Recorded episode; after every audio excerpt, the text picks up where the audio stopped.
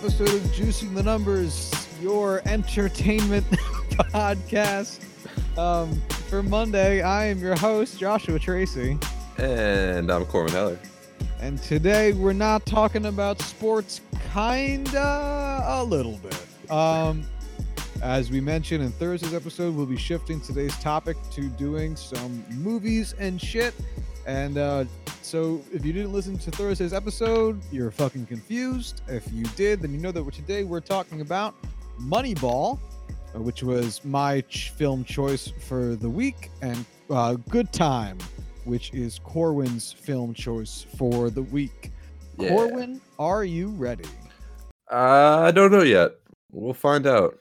If anyone here has listened to our first ever podcast, I feel like this is going to be in a similar vein of we don't know what we're doing yet because this is different for us.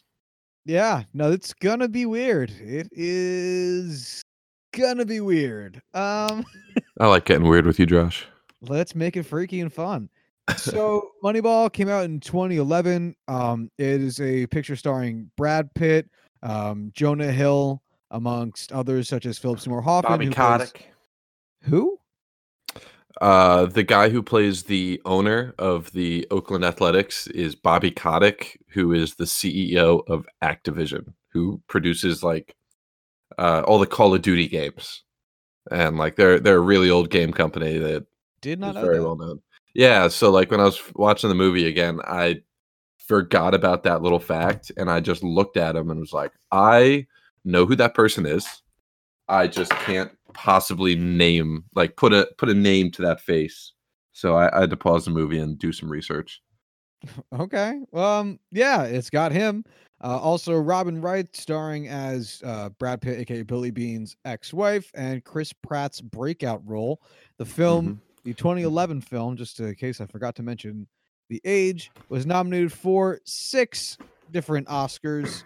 Uh, those are Best Motion Picture of the Year, Best Performance by an Actor in a Leading Role for Brad Pitt, Best Performance by an Actor in a Supporting Role for Jonah Hill, Best Achievement in Film Editing for Christopher Tellefsen, Best Achievement in Sound Mixing for a bunch of dudes, and uh, Best Writing Adapted Screenplay for several dudes. Um, and it didn't win a single one of them, but it certainly was nominated. Um, Corbin, when did you watch this movie the first time? Oh man, probably when it came out, shortly after it came out. I know I didn't see it in theaters, but it was probably a movie I rented the second it was available. I actually did watch this in theaters. I watched it with a high school girlfriend of mine because I was really no, no name, no, not naming names. Um, uh, because I was just so excited there was a baseball movie, and uh, you know that when you're in high school and you're dating, going to the movies is one of like the three acceptable dates. So, Oh yeah, I think that was every date I had in high school. I, I mean, like, what the fuck else really is there? So, Hey babe, Yeah. want to go get drinks over at the vending machine? yeah, you, you go to the, the the the shitty cheap Chinese food restaurant, and then you get you go to the the shitty cheap movie theater. Like that's all there fucking was. Uh, this is like the breakout movie for Chris Pratt. That like it's this movie predates the success of his career so much that I didn't realize he was in it after I knew who he was. Yeah, it was it was always one of those things where when Chris what like after this, what was Chris Pratt's breakout role? Was it Parks and Rec? I I would say Parks and Rec. I would too, and I think I knew. I I don't remember when Parks and Rec came out. I know I watched it at the time, but I definitely watched this after I started watching Parks and Rec, most likely, and was like, "Oh shit, that's Andy Dwyer." So what's Kinda funny is Parks and Rec came out in 09, but like it still feels like this movie somehow predated Parks and Rec because Mhm. I really don't remember him being a thing when when Moneyball came out, but I guess he was. Um sure. Uh the director Bennett Miller, just to keep naming off some facts before we get to the actual movie, because I really like Bennett Miller. Uh, he's also directed Capote, the Truman Capote documentary, or um, not documentary, uh, biopic. Mhm. Uh, his second film was Moneyball. His third film was Foxcatcher. All very familiar films if you are um, if you live in, in this space. Well, Foxcatcher was great. Um, so Bennett Miller also uh, just a very, very, very good filmmaker, and his Mhm. apparently has a film uh, about not about, but an adaptation of A Christmas Carol coming out, which I am excited for. Okay. Yeah. Yeah, I don't care. I love him. Um, just some more facts while we're talking about it. The guy who plays Robin Wright's husband, uh, I guess. Uh, oh, it's Spike Jonze. Yeah. yeah, completely catches me off guard every time I watch it because I know him from Jackass, as I feel what? a lot of people do. Wait, what? Spike Jonze was a producer for Jackass and was in all the? Jackass movies. That's how I know Spike Jonze. Really? Yeah. Like I am used to him doing like stupid shit behind the scenes of Jackass and like seeing him outside of that always has always been like, "Oh, this is a real guy with a career outside of pulling fucking pranks with Jeff Tremaine and Johnny Knoxville." That's so funny because I always think of him as being the director of like being John Malkovich and her. Right. Right. So like That's I so started funny. watching didn't know he was Jackass when I was in like middle school, like back when the TV show was on TV. Of course. So like when her came out, I was like, oh, that's you know, that's probably Spike Lee or some other different person that's not the same dude I'm talking about or I'm thinking about. Damn, I had no idea. Yeah, man. That's so weird. Um, okay. Oh, I can't. Um, I- do you I- remember in Jackass when they had like the guy dress up as a really old woman? Yeah. That's Spike Jonze. Oh my god. Oh, oh, Yeah. wow. I need to rewatch Jackass now, which I didn't think I'd ever say. Um, I also I also remember him from Three Kings, that George Clooney and Ice Cube movie. yes, That's I one of- remember that's that one movie. of my favorite movies. I love it. It's just it has so much heart. But yeah, let's focus on Moneyball. So, where to begin with this? Um, I guess let's start with the, the the actual topic of the film, which is generally speaking the 2002 Oakland A's and their really impressive run in that season. Um, what's your recollection or impression of uh, this period in time? I have absolutely. I was like four years old when this was happening, so I have absolutely no recollection of it. Um, Um, I have a very loose recollection of it. I was about eight. I you know I remember the Twin Towers going down the year before, and I remember this 2002 was the year I my family moved. I remember that. Um, and I have like a loose recollection of like Yankees teams from that generation. Um, because you know Derek Jeter was still there, and the core four was all still there. Mhm. Um, was uh Johnny Damon and Jason Giambi there? No, Damon Damon was was uh still well. Uh, sorry, Jason Giambi was, but John Damon at this point was still on the Red Sox. Um, Um, as is discussed in the film. Very high points in the movie, or points of topic in the movie. Um, so tell me what your overall impression is of of this movie. What are some of the big takeaways for you?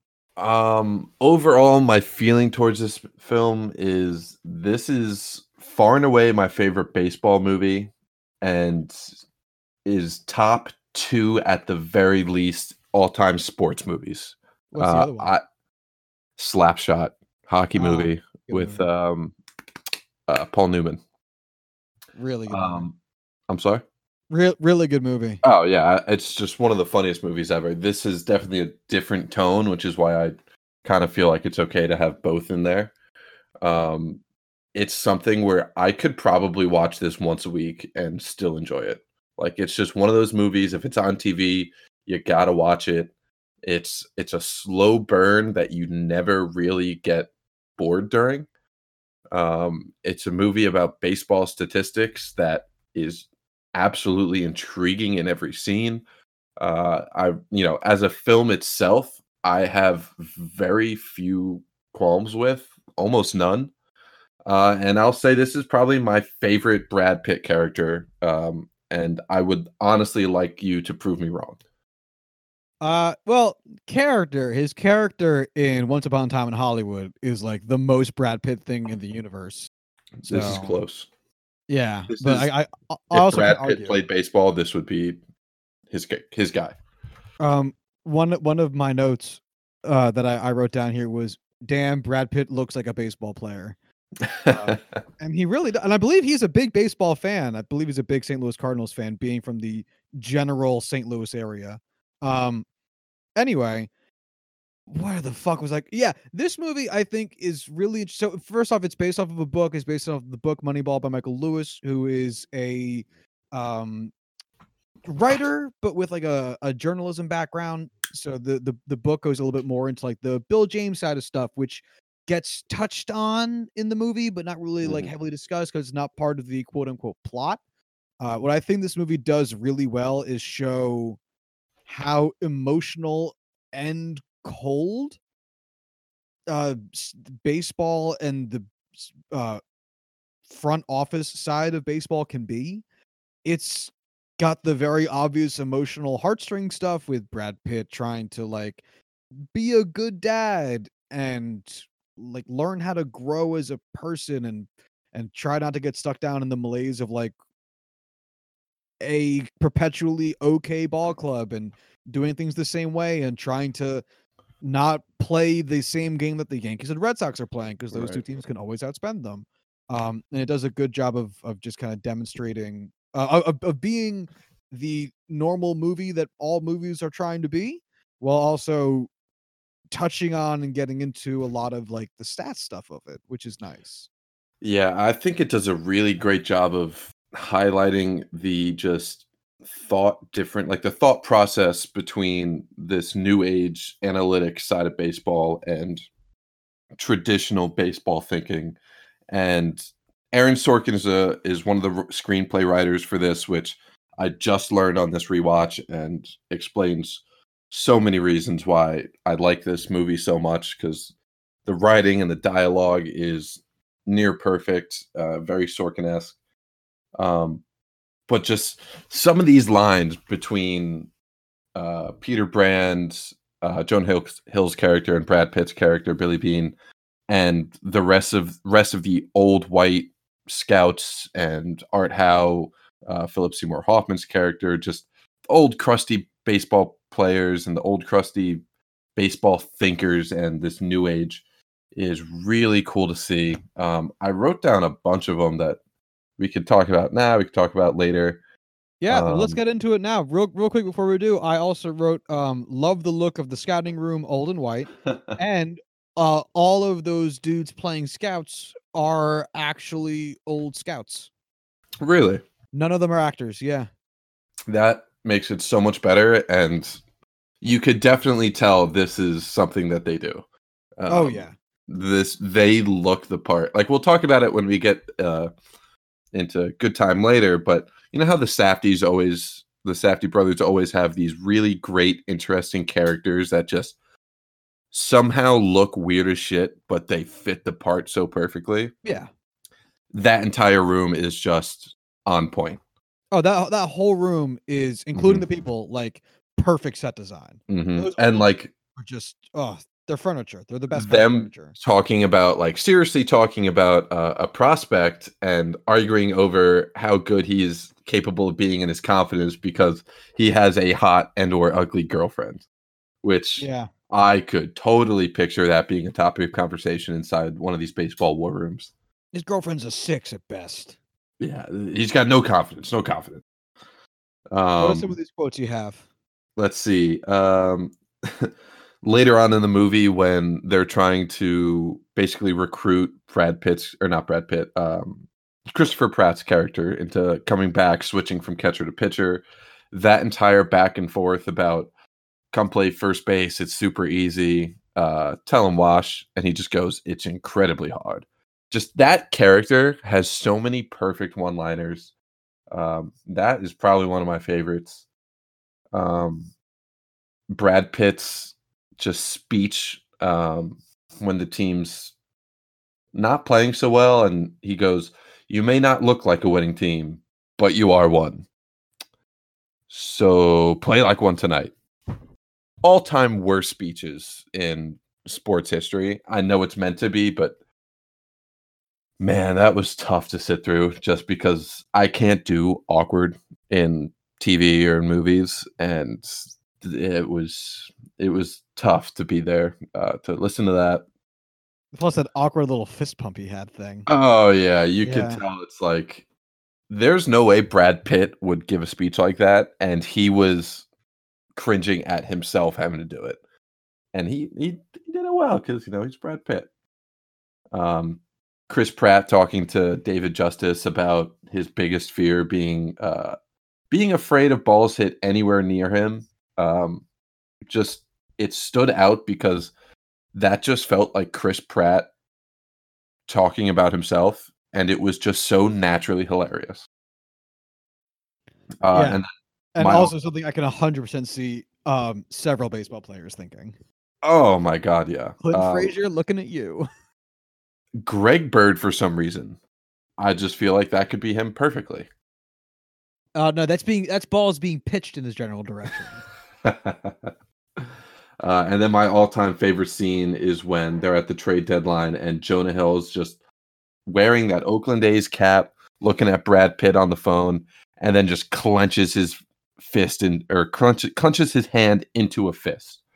Um, love that. Just a perfect shot, just encapsulating what it's like to land a big trade. As I know in my vast experience as a fantasy baseball manager um, and also the general manager of the Oakland Athletics. So you know, it's just it, there's just so many great moments in this. There, there are, and it's also it's such a compact. I know it's not a, a compact movie in terms of actual length. I think it runs right around two hours. Um, so it, it's definitely longer than like a regular, what we think of as minimum length feature length film of, of of ninety minutes. But Mhm. it, it really does fit a lot into what happens. It gives you through pretty minimalized or minimalistic flashbacks. It gives you a brief summation of who Billy Beane is. And in fact, that could be a much longer or much more in-depth part of the film than they than they chose for it to be, which is fine. It didn't really need to be too all too much. For anyone unaware, Billy Beane was drafted, um, or not, I guess, yeah, drafted right right out of high school and went to go join the Mets organization where he struggled mightily. Um, how how many how many baseball games do you think he played for the New York Mets on a professional level? Oh, I know it's not a lot. Um, Give me a but, guess. uh, a hundred? Thirteen. No kidding. 13 games. He played for the Mets. Um, uh, again, I'm only going based off pro numbers because that's what matters the most. The show. Um, 13 games for the Mets. Then he went uh, in, in 84 and 85. So it's split between two two seasons, 84 and 85. Uh, then in 86 he played for the Minnesota Twins, where he played 80 games, followed by a 12 game campaign for the Twins in 87. In 1988, he played six games for Detroit. And in 1989, he played 37 games for the Oakland Athletics. Um, Oakland Athletics, who I believe won the World Series in 89, but I don't think he gets a ring for that. Uh, anyway, it, and it shows him struggling throughout uh, the many phases of the Mets minor leagues and then in the Twins and in Detroit and in Oakland. And he eventually uh, famously kind of quit baseball at a super young age and asked to join the front office, which there is like this very, very brief moment where it's not even in a flashback. It's just audio played over Brad Pitt sitting in the dugout, uh, where he where someone, you know, you hear a voice saying, You wanna really want to quit baseball? You want you want to become a scout? No one wants to do that or some shit like that. And that that's really what happened. That's one of the reasons Billy Beane ended up becoming such a young GM is he just worked his way up from the front office at a pretty young age, having left baseball at a young age. Um, it does a, a, a really good job of, of tying a lot of things together. It does a good job of going through very briefly the history of sabermetrics, even though it didn't Mhm. talk use that word in particular by mentioning Bill James several times, who was the founder of sabermetrics. Um, and it it just it all it, it touched on so many weird th- like I had to Mhm. explain to to Cal because I watched it with her. Um, that you can trade anyone that has a contract with a baseball team, and that's how Jonah Hill ended up on the A's. Like, if you have a contract with a major league organization, you are eligible to be traded by that team. And um, Jonah Hill got Yeah. traded. that was one of those things when like when I first read or not read, um, watched the movie, I was very confused about how that had happened because that was before I got into baseball. That was before I knew what you know was going on in MLB and what things were capable or what things were possible. And it was just like I am going to assume that that is just some movie narrative loophole that they're just gonna not focus on because they're just making that seem to be they're falsifying information, I guess, just making that up to go with the narrative. But no, like that's actually how that goes. What are some of the uh, the main themes that you think you find in this picture? Oh boy. Um being just stuck in just a traditional mindset is just the death of innovation and the death of creativity. And you know just because that's the way something's always been done doesn't mean that's the right way it has been done or the right way to do something. It's just Um, overall like kind of like progress. yeah um, before we jump into this deeper i just want to bring something up about things they touched on and i wish they went into this deeper so have you read the book moneyball i feel like we've talked about this Ugh, I was supposed to for class in college, and then I just rewatched the movie instead because I had better things to do. Um, All right, that makes a lot of sense. But Yeah. in the book, they go into you know a lot of in-depth stuff about um, Billy Beane coming up and like the draft process and his minor league career because he doesn't have much of a major league career like we talked about. So they focused a lot on the minors and they were between they had the first overall pick that year, the Mets. They also had two later first round picks, 23 and 24. And they were between Billy Beane taking him first overall or another young outfielder named Darryl Strawberry. Now they happened to take Darryl Strawberry first overall, which I assume many Mets fans are very thankful uh, that it did. But they say one of the reasons that he struggled in the minor leagues with his confidence was because he was playing next to Darryl Strawberry every single game. You know, Darryl Strawberry in uh, center field, Billy Beane playing whatever side of the outfield he played on. Um, and just the fact that Darryl Strawberry was the Darryl Strawberry we know now from a very early age, from basically when he started in the minors, that kind of put a huge shadow on Billy Beane himself. And that's why he struggled so early on, you know, to some degree. You know, you don't know the full story unless you were there, unless you're Billy Beane. They touch on that uh, in the movie when they're talking about, you know, you can't get inside the mind of a young man and know whether or not he's going to make it. Um, some guys just don't. And that was just a really cool thing that I wish they touched on more in the movie. The only sign of it is when they have one of those flashbacks, uh, when they have Billy Beane striking out in like a Mets spring training game. Uh, you see the back of Darryl Strawberry's jersey as he's walking up to the plate right after him. Another uh, another note, real quick, on, on something similar to Yeah. to that is. So there's a there's a there's a scene where uh, right after the trade deadline scene, Jonah Mhm. Hill and Brad Pitt are like, "Well, fuck! Now we have 26 guys on the roster. We have to bump one down to the minors." Right. And Billy Beane has to go over to uh, the pitcher whose name I forget. I thought he was a him- catcher. I thought he I was thought he was pitcher. strapping on like his catcher's gear. I thought he was strapping on knee braces, but now I don't remember. Yeah, It doesn't matter. He went up to a player and was like gonna have to tell him he was going down to the minors, and you know told the guy you got to stop suiting up, and the guy looked at him and said, "Am I being traded?" Mhm. And Billy Beane said, "No," and then the guy understood that he's going to get designated for assignment. He's going to get sent down to the minors, and that's when he felt really bad because the thing is, it's so tough to make the show. Right. It's so tough to actually throw a major league inning or see a major league at bat.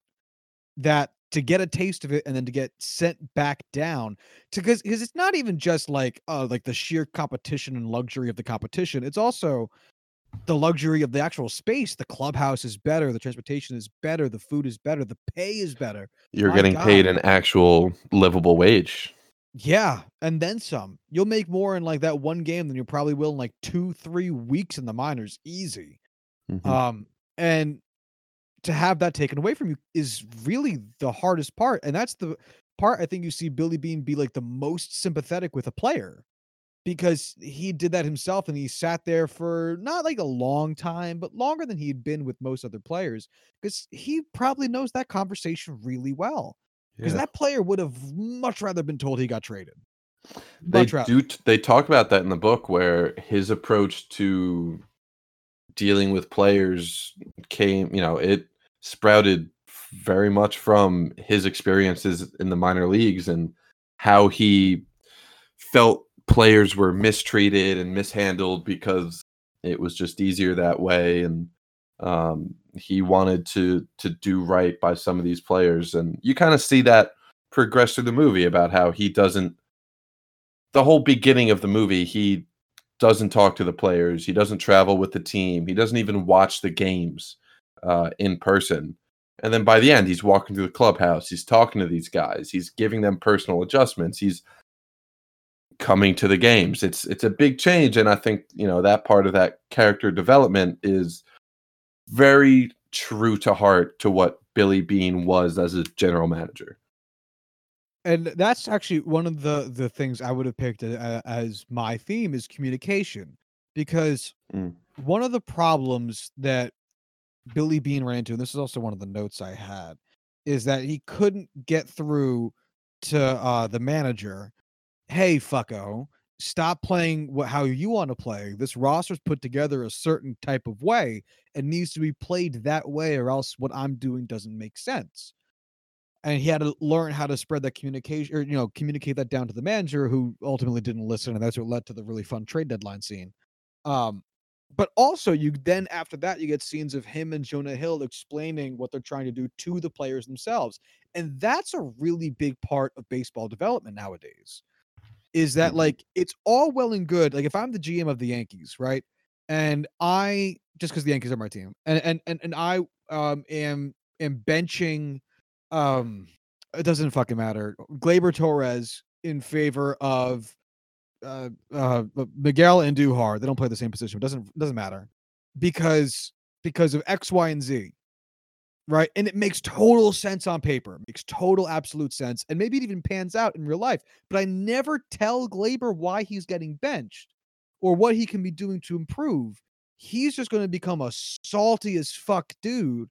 He's probably going to struggle a ton with stuff like confidence not knowing why he's not getting playing time right he's going to start tweaking all of his mechanics which he might need to do for some things might not need to do for other things but the communication of where a player is struggling or where a player is succeeding, like Jonah Hill had with that one guy on the plane where he was like, "Hey, you're crushing the ball. You're hitting like 650 on on your pitch, which is uh, down and in, but you're hitting like 125 on pitches low and away." Like that's a really really important of baseball development, and that's something that in the early scenes Billy Beane wouldn't have done. He wouldn't have talked to players about anything, and at the end of it, he's trying to really be more involved as uh, a GM to explain to his guys why are you on this team? What do we need from you? Why are you here? And what can you contribute to our future success? hmm Uh, I honestly, can you remember a specific point in the movie when he actively makes that change? Or is it a gradual thing throughout? Because I can't, off the top of my head, think of, you know, a conversation he has with uh, Peter Brands or anyone else where it's like, okay, I need to start talking to them better. I need to start communicating better. Um, not in particular. I don't. Yeah. Yeah, I, it'd be, it, it's tough to pinpoint. He he does acknowledge the whole like uh, when he's talking to the manager for the first time um about not playing Scott Hatteberg. He was like a little bit facetiously, I think, was like, "Ah, "I'm sorry for not communicating it to you, but we want you to stop playing Pena and start playing Hatteberg." And then the manager was like, "Yo, fuck yourself."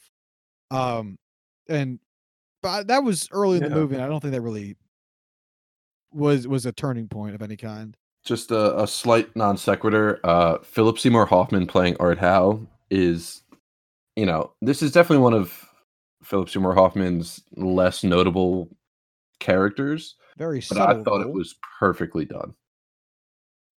Oh, absolutely. He was awesome. It's Mhm. Philip Seymour Hoffman. He was great at everything. Yeah, I miss him so much. yeah. Uh, real quick, Scott Hatteberg Um, how many career wars? Uh, three point four. Ten. Oh, good on him. Seven years in Boston, four years in Oakland, three years in Cincinnati. Um, and his career OPS plus in Oakland, 99. Uh, but in 2002, you know, the year that this movie takes place in, a 116 OPS plus. Hey, good on him. Good on him. Uh, DWAR for that season, one might ask, negative 0.1, which honestly Wow, ain't even that yeah. bad. No, that's actually fairly good. Yeah. It really is. Um, every time I watch this, I always catch myself looking up Felix Pena's career stats. Um, good, not great player. You know, one All Star appearance, couple pretty good seasons, nothing very spectacular. So, yeah, it's it's, pretty fair that he wanted to give Hatteberg the the the position over this young superstar like they perceive it in the movie because there really wasn't a huge difference there, even though they make it seem like there is. Yeah, some monster difference. Uh, who who do you think won uh, Rookie of the Year that year in the American League? In 2002, Oh, this is a name you're a hundred percent not going to get. Uh, I yeah, I have no idea. Have you ever heard of Eric Hinske? Ooh, no. Yep, Eric Hinske of Toronto got uh 19 first place votes. Uh, second place was Rodrigo Lopez of Baltimore with nine, followed by Jorge Julio of Baltimore. um great name the only all right names i recognize on this list um carlos pena Mm, um john lackey. Okay. uh, Wow, that's a name I have not heard in several years. that those are the only two names i kind of know. Uh in the national league the winner was jason jennings of colorado uh followed by brad wilkerson of montreal. Um Mm, and then names i recognize literally none of these. Okay. Wow, great year for uh, rookies. Yeah, right. Uh, in case you're wondering, Eric Hinske career 7.8 WAR. Um, he accumulated 1.7 of it his rookie year, which is not good. No. Um, oh, sorry, four of it, four of it his rookie year. So it means if you take the rest of his 11 years in, in Major League Baseball, he managed to accumulate a whopping 3.8 WAR. That's not good. That's that's very bad. And then Jason Jennings career 11 WAR and John John Lackey 37.3 WAR. He is retired. Anyway, Yeah, side notes. Ah, I love baseball. Uh d- d- does watching this movie make you love baseball more? Oh, a hundred percent, hundred and fifty percent. Uh, this very much put me in the baseball mood, and I'm very upset that um, it's really just blue balling me really hard. I know it it hurt. Why do you think Brad Pitt was always uh, shoving something in his mouth this entire movie? It that's Brad Pitt's in his entire career. He's always eating in these movies. In every movie, he's eating something. I don't know why.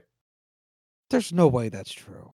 Ocean's Eleven, he's always eating something. Like in the Ocean series, he's always eating something.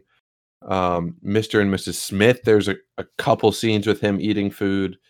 Uh, dude just loves to eat food on on screen. I don't know if It's, it's him uh, doing that or just the director's saying, "Hey, Brad Pitt's fucking sexy when he's fucking moving that jaw around."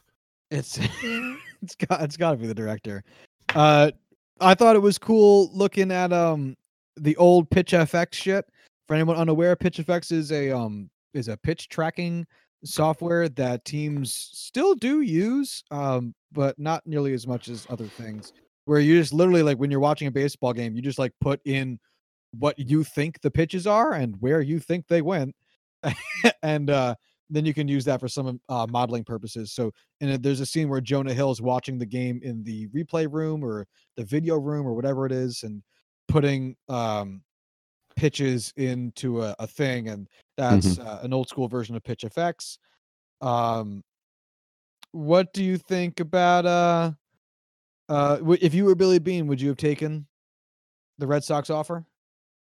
Oh man. Um twelve and a half million dollars a year is Boy, that's a lot of money. Uh, I think it would be hard to turn that down. I mean, I get why he wanted to stay in Oakland, and that was just where he was comfortable and where he wanted to succeed. But damn, it's the Red Sox. It's Fenway Park. It's the freedom to do basically as you please with one of the most storied franchises in the history of baseball um, while also making the most money out of any GM in pro sports history.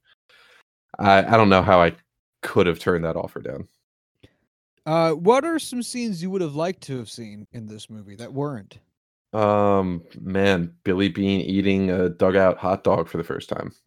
Um, so I just before I answer that, I found uh both a 15 minute montage of Brad Pitt eating in movies and a Seattle Times article discussing that exact topic. That's hilarious. Um, but man, what what scenes would I have liked to see? Um, I I kind of would have liked to see them in the draft that year, just because I'm a draft psychopath, and that's just one of the best things that I could think of doing. I just I, I love drafting. Um, I would have really liked to see how they approach that with their war zone or war room, excuse me. I get why they didn't put it in there because that would be just so outside of the frame of the movie.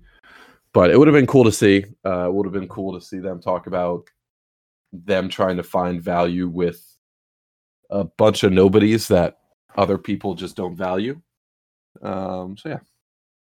How about you? Uh, I would have loved to see more scenes of Billy Beane arguing with the owner about paying for players or just more money things in general. I Mhm. get that that would have a little bit betrayed the purpose of the film, which was to show that they can accomplish so much without having access to more money. But I feel like more scenes of Billy being kind of being aggressive and advocating for his team in that way would have been cool. yeah, like when they weren't they weren't there. when uh man there's a, a couple things to talk about with this scene but when they're at the draft uh i'm not sorry the trade deadline and they're trying to trade for rodrigo rincon. And they need $225000 to be able to afford him. I couldn't imagine that actually taking place like with a major league franchise. I'm sure it happened with the a's and that's a reason why they had something like that in there but that just seems like such a nothing amount of money 20 years later that it's it's crazy to me that they they wouldn't just be able to be like yeah dude this is one of the premier setup guys in all of baseball. Yeah dude 200,000 to be able to get him for fucking nothing? Hell yeah dude go get it. And yet Brad Pitt had to pay for him himself.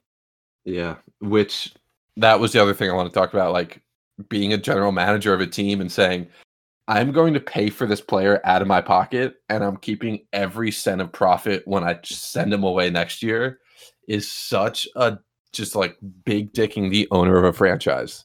Like, fuck you. I can afford this myself and you are getting none of the rewards. Yeah, that's serious. That, that's that's some big dick energy right there. Mhm. Uh, then uh, let let's wrap it up and move on to good time. Any any closing thoughts on uh um Moneyball? yeah, um, it was just I had to look crazy at to my me notes that for the title of the movie. what? I had to I had to look at my notes for the title of the movie because I just couldn't think of it. Uh, what? Good time or Moneyball? Moneyball. um Johnny Damon's like record breaking free agent contract that year was for seven and a half million dollars AAV. Which just nowadays that's Nothing. fucking nothing. Actually, do we have I'm gonna take a second to look up MLB contracts and see like what kind of player you could get for seven and a half million dollars. Uh, Aaron Hicks right now is on a 10, 10 years, 70, 70 million. So uh, you got an Aaron Hicks. Yeah, but like everyone knows Aaron Hicks is like very much underpaid. Um so guys Ah, I'd say he's accurately paid. He gets hurt a lot and isn't young. Uh, Wade Miley is there. Um, I'm looking at guys that are outside of their arbitration years and all that. Um, Corey Kluber is 33 and has a 7.7 million dollar contract. Jorge Soler, um, David Peralta, Joakim Soria, Marco Gonzalez. Just not a not a ton of superstar names signing major contracts at seven and a half million dollars. Shocking, and that was Yeah, a no prohibitive amount of money. Um, let's see what I feel like he would be on like the the I don't know, like at that time, do you think this would be like a, a Christian Yelich, Mookie Betts size contract? Um, Ah, for Johnny where to- Damon, Johnny Damon was always. Uh, but I guess the, the the tools that were more sought after were a little bit different. Just things were still valuable then that aren't as valuable now. Like maybe like a like a Bryce Harper almost. Mm, it's tough because his term was so gigantic. Uh, I'll Yeah. say maybe a Christian Yelich is closer, just because he makes so much less money than what Mookie Betts will inevitably inevitably be making. Right. Yeah, maybe somewhere around there. Um, Yeah, those are those are my thoughts on Moneyball. so you get a a, a recommendation? Oh, 100%. Yeah, Hundred I obviously do as well. This is the movie I picked. I love this movie. It's a great baseball movie. It's a great family movie. Oh, he loves his daughter. Oh, yeah. She sang that song. Wasn't That song that gets stuck in my head every time I watch. Every Yeah. time. No, it's a great fucking movie. It's a great fucking movie. I love this movie. Um everyone should watch it. Let's move Mm-hmm. on to good time. Why don't you cue us up on this one since this was your pick? Okay, I have no information prep for good time, but that's I, fine. ha- I have it. Uh, I, I have it up. I'll I'll, I'll, I'll, okay, cool. Save I'll, get, I'll get you going because I wanted to make sure I was prepped and ready. Good Time is a 2017 film uh, by the Safdie brothers. They are the new era of Jewish brothers making movies. uh, Benny Safdie and Josh Safdie uh, both directed this movie. The movie was written by Ronald Bronstein and Josh Safdie, and then uh, co-starring Benny Safdie. So they each get to take turns. Uh, it Mhm. also stars Robert Pattinson and Jennifer Jason Lee. Also has a mild role in the film. Another notable name that you might see in this is Barkhad Abdi, who uh, was the main pirate in Captain Phillips. Um, he has a small role in this as well. I actually have a note mentioning that because it it just completely took me out. I was like, "Yo, he is the captain now." You, you, you're goddamn right he is. Uh, this is, I believe, the first full length feature film from the Safdie brothers. I think so as well. Um, actually, heaven knows what apparently was. And Daddy retract- Longlegs in Oh, I didn't even see that one. 2009. Wow. Okay. Also, this is the first major. Th- this is the one that really put Yeah. them on the map. Uh, this is an A24 release, which, as we all know, has been gaining a lot of traction as of Mhm. the last four or five years. Um, in fact, due to the success, I believe, of Heaven Knows What, Robert Pattinson actually reached out to the Safdie brothers about making this film, which uh, they wrote for him. really? Uh, yeah, the Robert Pattinson character or role, I should say, not character, was written for Robert Pattinson. Um, Impressive. And uh, yeah, why don't you take us through it from there? Man, this so immediately off the top, I just felt like okay, the Safdie brothers. Uh, we just watched Uncut Gems. I think we talked about it a little bit, maybe not. I forget. Um, very very similar feel. Um, just the tension in this was just palpable. Um, I know that was something we privately talked about with Uncut Gems. I don't know if we talked about on here. Um, but just the tension, you just could cut it with a knife. Uh, it was there for, I want to say like 90% of the movie. It was just overbearing. Um, their audio, the way they mix this, the music overlaying uh, the dialogue and just the rest of the mix is just it's overpowering. It's so powerful. It's unrelenting at points. Um, it's just it's the kind of music that pushes you into your seat. Uh, if that makes any sense, it's just it it's just a, a heavy blanket on top of you. Um, the shots they use at times are just extremely, extremely close, extremely in the face of the characters. Um, it really just adds all this together into creating this just tense film that even if there isn't anything major happening on screen, just the way, you know, the consequences to everything that's going on, you're just always on the edge of your seat. You're always feeling like shit could hit the fan at any given second. Um, I think there was only one scene in this entire movie where I was like, okay, they can breathe now. There's room to breathe here. They don't have to be panicking. There doesn't need to be anything freaking out.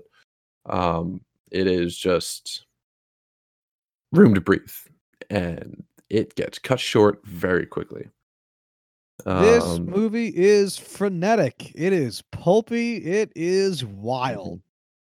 so this is basically follows uh, two brothers who uh, botch a bank robbery, uh, resulting in the younger brother uh, going to prison, and the older brother Robert Pattinson trying to break him, break him out. Uh, the only problem is that the younger brother is mentally handicapped, mentally disabled. Uh, it's not something that's expressly told in the movie, which is another, you know, Safdie Brothers trope. There's not a whole lot of narrative to these movies. It's you are cut put straight into the action. There's not a whole lot of exposition.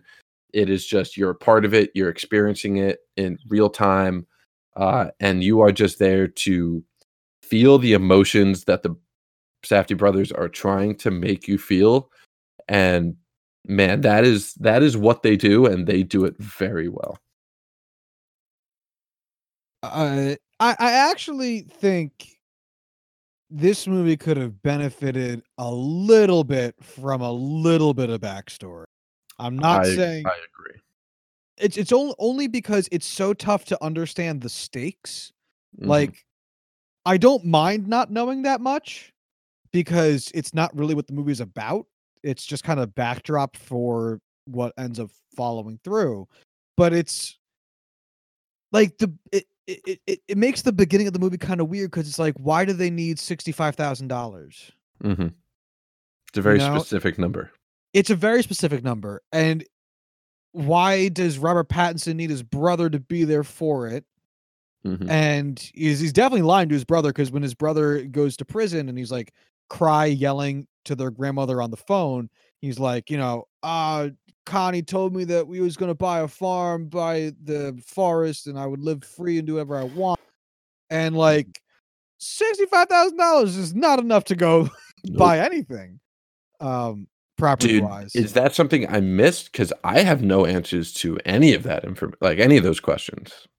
Uh, that's what i'm saying. at the end of the movie. Like I, I, I don't know what was supposed to happen. I don't even know what the, anyone's goal was, other than survive. Essentially, Yeah, because like after you get past the bank robbery part and Robert Pattinson has no money and he like wants to bail out his brother, then it's like, oh, totally. I get I get the the chase to like go get that Mountain Dew bottle or Sprite bottle full of acid. Like totally understand that. Um, I don't fully understand the urgency. Uh, I guess just uh, you know concerned old. That's fair. Um, but like initial at the very beginning, man, like straight from the therapist office to robbing that bank. That's pretty quick. Uh, Yeah. but but this movie is um off the rails in like the best kind of way.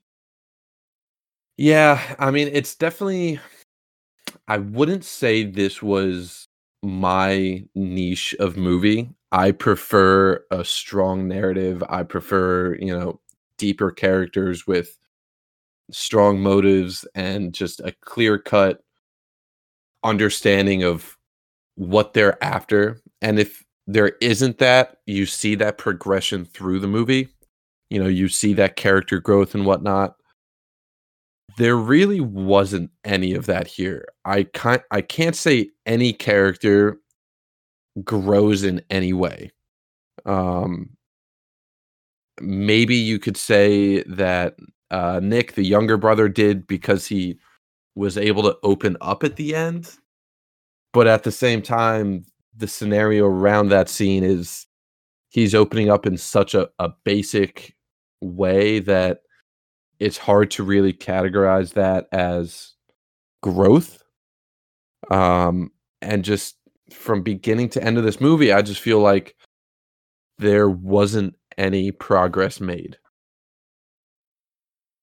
Uh, yeah, it definitely not in Robert Pattinson's character. He definitely didn't learn a single thing moving through any phase of this. Mm. Um, God, I hated him. I hated that character. I loved Robert Pattinson's performance, but the character, oh, such a piece of shit. oh, one of my Such notes here is um, the biggest crime Robert Pattinson's character commits is ruining his brother's life. Oh my god, it's unbelievable. Uh, I have a note in here where I personally don't mind watching characters, you know, manipulate others for personal gain. Like Breaking Bad, I felt was a really good example of that. I was rooting for Walter White throughout that entire series, even though he's ruining the people around him. But the way Connie just from the first minute in this movie was just manipulating everyone around him for seemingly no major reward just because he wanted to do it and it helps him out in just the most minuscule ways. It just, I couldn't. And from the start, I just could not stand this character. Oh God, no. He he's Mhm. so incredibly abrasive in just every single way that he presents himself. My so my thing with this movie as a whole is I really really like it tonally and I Mhm. really like the pacing of it uh for the most part and the general concept of it, but I'm pretty nitpicky about the some of the way things were done or presented. Um it feels like a great stepping stone and i'm so glad that it was made because it led to uncut gems which i think is a even better continuation of this i think it's even more frenetic while simultaneously being better narrated A hundred Um, percent. I agree with you oh. a hundred percent. right because like my, my like like jennifer jason lee being in this movie as robert pattinson's uh i don't Girlfriend? know uh, girlfriend feels a bit strong like like fuck buddy that he also manipulates for money Yeah. um Uh, it's super it's hard to because Jennifer Jason Lee, when this movie was made, how old do you think she was? Oh, she looked old in the movie. I could totally see her being like 32. 55 Like in real life? in real life. Okay, I that makes me feel a lot better because No, she's like a she's like no, I don't want to say old in like a in, in you know because she's not. in an Like, insulting way. 50 yeah. sh- that's old, especially because Robert She- Pattinson in this movie was made. It's like 35. at She looked very old. And I'm not really familiar with her outside of the Hateful Eight. So this was the only thing I think I could, you know, vividly remember seeing her in. So I honestly didn't know if it's like, all right, are they playing her up to be an old woman or what's going on here? like a child. She, she she's acting like Yeah. like a like like a 21 year old while she's Mhm. 55, and Robert Pattinson was 31 when this movie came out. Which would explain very much why she would be with someone like Robert Pat- Pattinson's character. Uh, yeah, it also makes it feel. It felt like while watching it, um, the Safdie brothers were like, "Oh shit, Jennifer Jason Lee wants to be in the movie. Where can we fit her in where she has a, a chance to be showcased?" Well, there is this one scene we have that features a female person doing something. Perfect. Let's do it. um,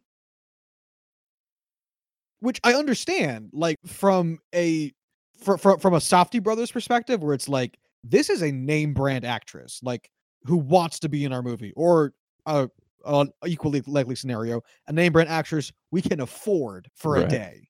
Like she should be in our movie somewhere. Totally get that. Mhm. At the same time, it feels weird because she very much looks like she's in a different movie. Yeah, it just again, I think this goes back to what we mentioned earlier, where the Safdie brothers, man, they just know how to have the most unique characters throughout their film. Just top to bottom, the people that they have playing these roles just seem so tailor fit to what they're trying to visually represent. And you know, visuals are so far and away my favorite part of watching, you know, these kind of movies by these guys because it's just so powerful and just so mesmerizing to watch that the characters are just such an integral part, and I think she was perfect. She was a perfect fit for this. What do you think of uh, Benny Safdie Um, it's it's hard to say. You know, it's it's one of those things where you're judging a guy on his acting performance when he's playing someone who has a mental handicap, and it it's hard to when you don't have that firsthand experience or have a limited experience dealing with what that's like. It, it's hard to say, but I will say that I enjoyed his character a lot. I thought he fit the tone of the movie. I thought he fit what I thought he represented the relationship between him and his brother really well and just that kind of dependence and just having an older brother that you just envy and just want to embody and you could tell that was something he was trying to do just make right by his brother in just a, the limited way he could and uh, i thought it was a good performance I I actually like Benny Safdie uh, a whole lot in this. Uh, Kel actually looked at me and said, "Is he mentally handicapped in real life?" And I said, "No, he directed the movie." Mm-hmm. she was like, "Oh, okay." Um, sorry, were you gonna say something? No, no. Oh, I, I thought I heard uh anyway. um the only part of this movie that I think felt out of place was what was his name? Ray? Ray. Ray yeah. talking telling his whole life story in the back seat of the car. Um yeah. While the girl was in the White Castle. I was very so, sorry, go ahead, finish. I was going to say it, it felt like all it needed to be was man my face got busted up by the cops and i had to because I, I was holding and i i had to to ditch my acid back at that fucking um carnival thing right carnival uh yeah. back at like you know 84th street or whatever the fuck it was um and then you know connie would just be like oh shit how much how much we talking about eh, for that acid a lot of money. Let's go get it. Instead, it was like a here is my day. um, yeah, that took me out of it so much because it was just such a tonal shift in the movie. And we basically went from, you know, like 45 minutes of no exposition to five minutes of only exposition. And I'll tell you what, just having that five minutes of backstory made me understand Ray and his character and his motives and just everything so perfectly that I was like, okay, this guy just woke up from what I assume was a, coma or some shit, uh, just being knocked out to, okay, I can roll with this guy. I know what he's about. I know what he's after. These are his motives. This is what he's trying to do, blah, blah, blah, whatever. Let's roll with it and I just wish that they had more of that. I wish they had more exposition. Yeah, it either needed more exposition or to get rid of the Ray mm-hmm. um exposition. Because you know, it's funny is I've I've seen this movie before, uh, and while rewatching it, I had forgotten that scene entirely. Yeah, this was my first time. Oh, it was your first time. Mm-hmm. Yeah, I had forgotten that scene entirely, um, because it really is so out of place with yeah. where the rest of the film is going. Um, what do you think about Robert Pattinson making out with a 16 year old in this? Movie? I have a just in my notes here.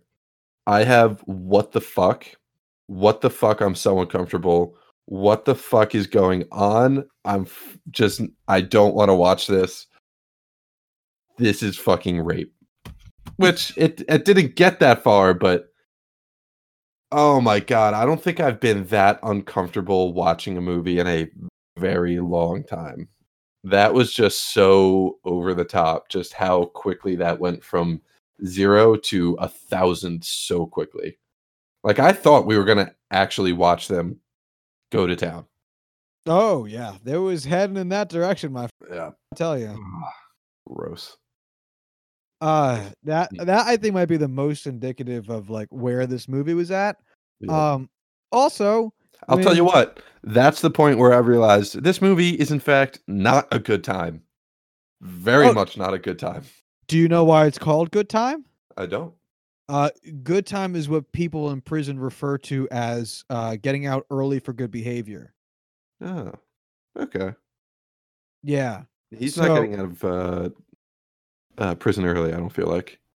So the uh from from what I've read is that the Safdie brothers in their minds have a backstory for Connie that includes him getting out of prison early for good behavior.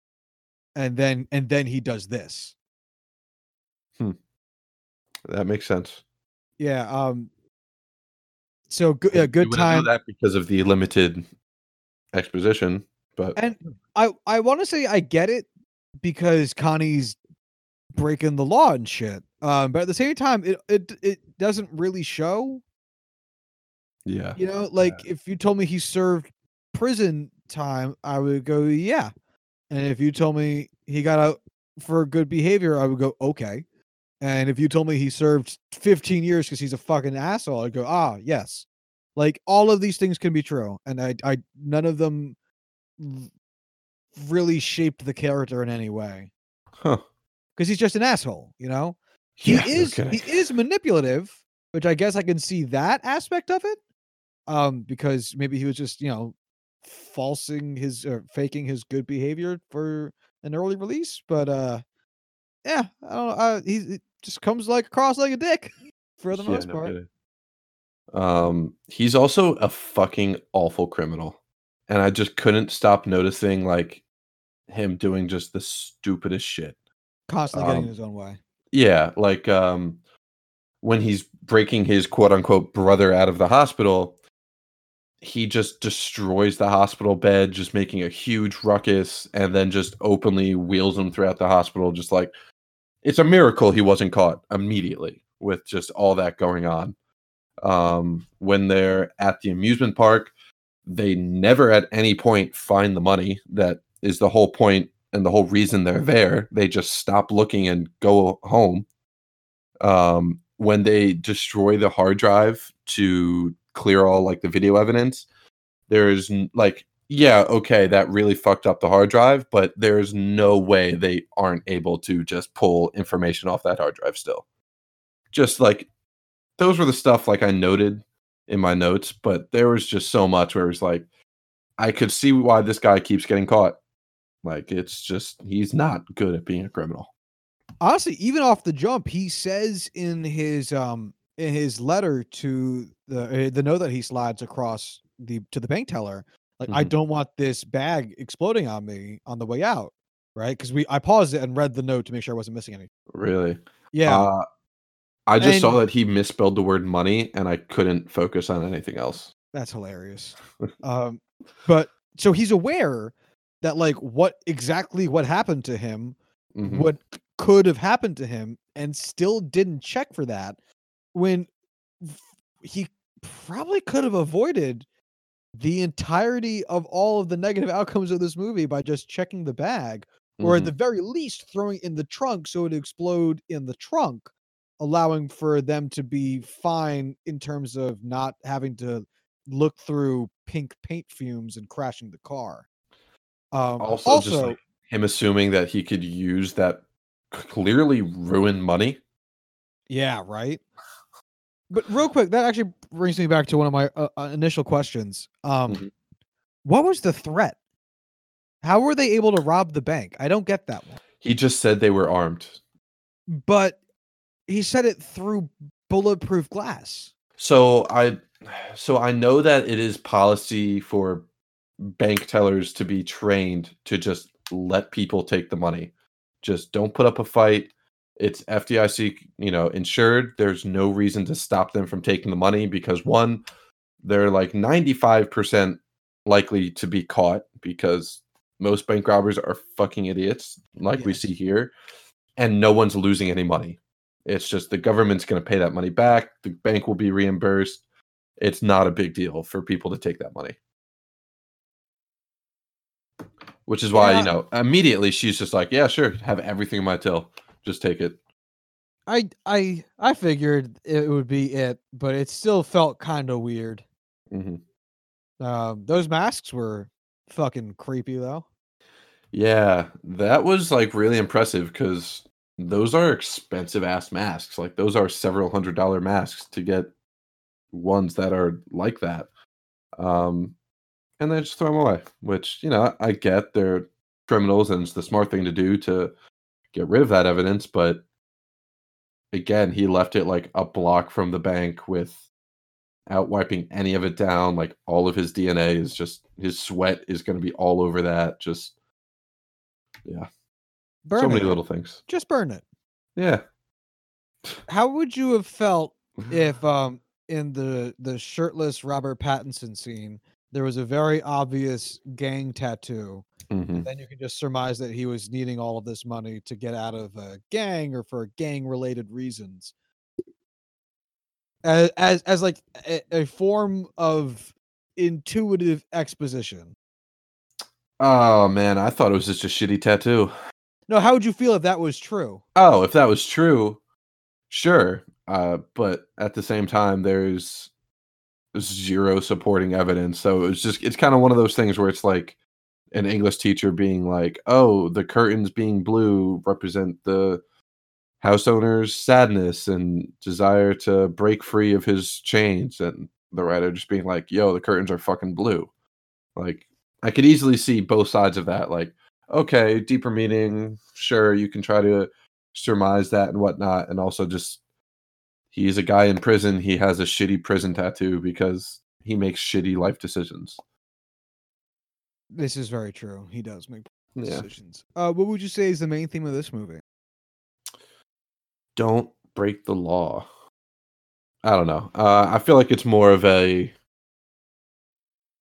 man. It's hard to say. Like, I want to have it be something about you know family and loyalty, respect, whatever it may be, and just whatnot. But uh, I don't know. Like, I feel like with such little, you know, ex- exposition and narrative, it's really just we're here for entertainment. We're here for being able to feel these emotions and tension, and it's it's less of a, you know, there's no s- crazy symbolism or motifs or anything like that. But I'm sure there are. It's just I didn't really get any of that from watching it for the first time. I I I would say there's definitely um like like like you said when we very first started to, to talking about the movie the the theme of survival um there's definitely a lot of ideas about you know like protecting your family but at the same time those seem to be more so masking the true intention of a lot of Robert Pattinson's actions which are just to get money at the same time he is very desperate to get his brother out of the shit situation he put him in but uh Mhm. you know again still put in that position due to negligence and dereliction of duty and generally not giving a fuck about his brother's well-being over um his own personal gain also in a crime which really didn't need to involve two people but did for some reason Yeah, I still never got why Nick had to be there at any point. like that, that- that- that's one of the things I had written down is that th- this this is a very urgent movie, but it doesn't always need to be because there was some a lot of the urgency of the movie is what adds to the whole being of it. Like I think maybe that could be a theme, just urgency. Um things needing to happen right then. There's a small gap of time when the cop isn't outside in front of the um the the door at the hospital room that's that's the only time he's got. If you want to break out your brother, that's the only time you're going to get. But then there's other points in the movie that just didn't need to be urgent, like him storming into his brother's therapy session to break him out of that to go rob a bank. I mean, a therapy session is going to be what an hour tops. Like you couldn't wait. Yeah. Like and they're clearly already into it. You couldn't wait thirty or forty five minutes. Like Yeah. I like mean, why? You know? I thought that was a very good introduction to his character. Oh, for Uh, sure. It definitely fits the character, but it, it's a weird narrative feel. Oh, absolutely. Uh, I think that's part of why this film is just so tense from the start because you're introduced to Nick and he is not exactly the most cooperative and there's a lot of emotions going on in that scene with the therapist and then boom, here comes Connie, and everything just gets turned on its head and just it's almost like a panic. Like you you don't know what's going on, you don't know why he's there, you barely know who he is, you don't know their background. It's just things just kick off immediately. And I think that was just why they did that was yeah, let's just fucking chaos from the start. Fair enough. Um, Yeah. sorry, I was reading. No, it's okay. Uh, I've been doing the same. yeah, how can you not as you go through these things? Mhm. Um, overall impression of the film? Um, I thought it was a good technical film. Um, I mean, I, I love the lighting, I love the visual aspect of it. I said I love the audio of it and just the feel that they were trying to capture. It's just I the movies I like and I value I value the visuals, I value the audio, but narrative is always number one for me. Um, and that's just it was very lacking here, and it's just it's hard to it's hard to fall in love with this movie when it's it's lacking so much in that category. I if you're looking for like um a nice indie watch, you know, and, and, and I mean Mhm. like true indie, rough, rugged, weird, um, highly stylized. This is this is it. This is a great choice. It's going to be fun. It's definitely going to be fun. Um, it'll be visually entertaining. It'll have good acting performances. It'll take you weird places. There are, like Corbin said, technically speaking, everything everything was was solid. Um, there are definitely holes that I think are just as a result of two younger filmmakers, you know, like still just kind of getting the reins on doing a lot. You know, they're doing a lot. They're acting, directing, producing, writing. They're doing a lot. Um, and again, knowing what we know now about their follow-up film, Uncut Gems, they really did like fill in a lot of those holes. It's it's it Mhm. feels much more like the complete version of this. Uh is I'm this so excited for their trajectory, like what Yeah. their trajectory is right now. I am so excited for where they go. very here for it. But this this this is a good movie. Go into it Mhm. with you know understanding its limitations, narratively speaking, like we've been saying. But this is a good movie. This is fun. This is a good movie. Um, before we move off it, I just want to bring up. I've just been reading through some of the the trivia on IMDb. Um, all of like the public shots and scenes in this movie were done like in the mall. That was a mall that was not shut down. None of those patrons were actors. The cops were real. That they hired real cops. You know, on the street, all of those people are real. They didn't shut anything down. So this movie has such a real feel to it because they just were like, all right, let's go out in public and do this and get people's real reactions to everything. And I think the the feel of it, you know, visually and just throughout the movie, just the feel of this movie is just so genuine. And I think that's one of the biggest redeeming qualities for me. Uh, is just it feels like we said pulpy earlier. It's such a pulpy movie, and it it just feels so great to watch. Uh, yeah. It, it, building on that, I I uh, I believe I'm gonna try to make sure I fact check myself a little bit here. Uh, no one, no one had the no one had the script. Um, everyone everyone got a background of who their character was and what they were about, but the only people with scripts were Robert Pattinson and Ben Safdie. Um, wow. yeah, I think Ray also got a script for his like his monologue, hmm but that's everything else was was just reactions. I really like that. I like that that's the way they shot this because I think if you have actors that can do this improv and do it well, it makes for a much more genuine movie. When you're when it's not such a narratively focused film, you can and it's really just just raw emotion and feeling, you can get away with having that and it just works really well in this case. I love that. Yeah, it- w- w- when when a film is done that way and done right, it can be very fun. I Mhm. liked it. Um, any final thoughts on any either of the things that uh we had for today? Do you want to give these films ratings? Oh, okay. Do we want to do a, a number system, a star system? How do you want to rate Uh, them? I would say like out of out of five out of five stars. All right, all right. Where would you put Moneyball? Uh, I would say Moneyball is a four and a half. Ah, it's exactly what I was going to say. Yeah, it's it's not perfect, but it's it's about as close as you can be without being that. I firmly agree. And uh, good time. Um, I'll say three and a half stars. I'm going to give it an even three because I think Yeah. I, in my mind, if I see a movie like if I'm going to go to the movies and I see a movie that's that's three out of five stars, I know it's going to be decent. Yeah, I'm just thinking in my head. There's a lot. I think I have to drop it down to a three, just because if we had a larger scope of where I would rank certain movies, I think I'd I'd put it closer to a three than a three and a half.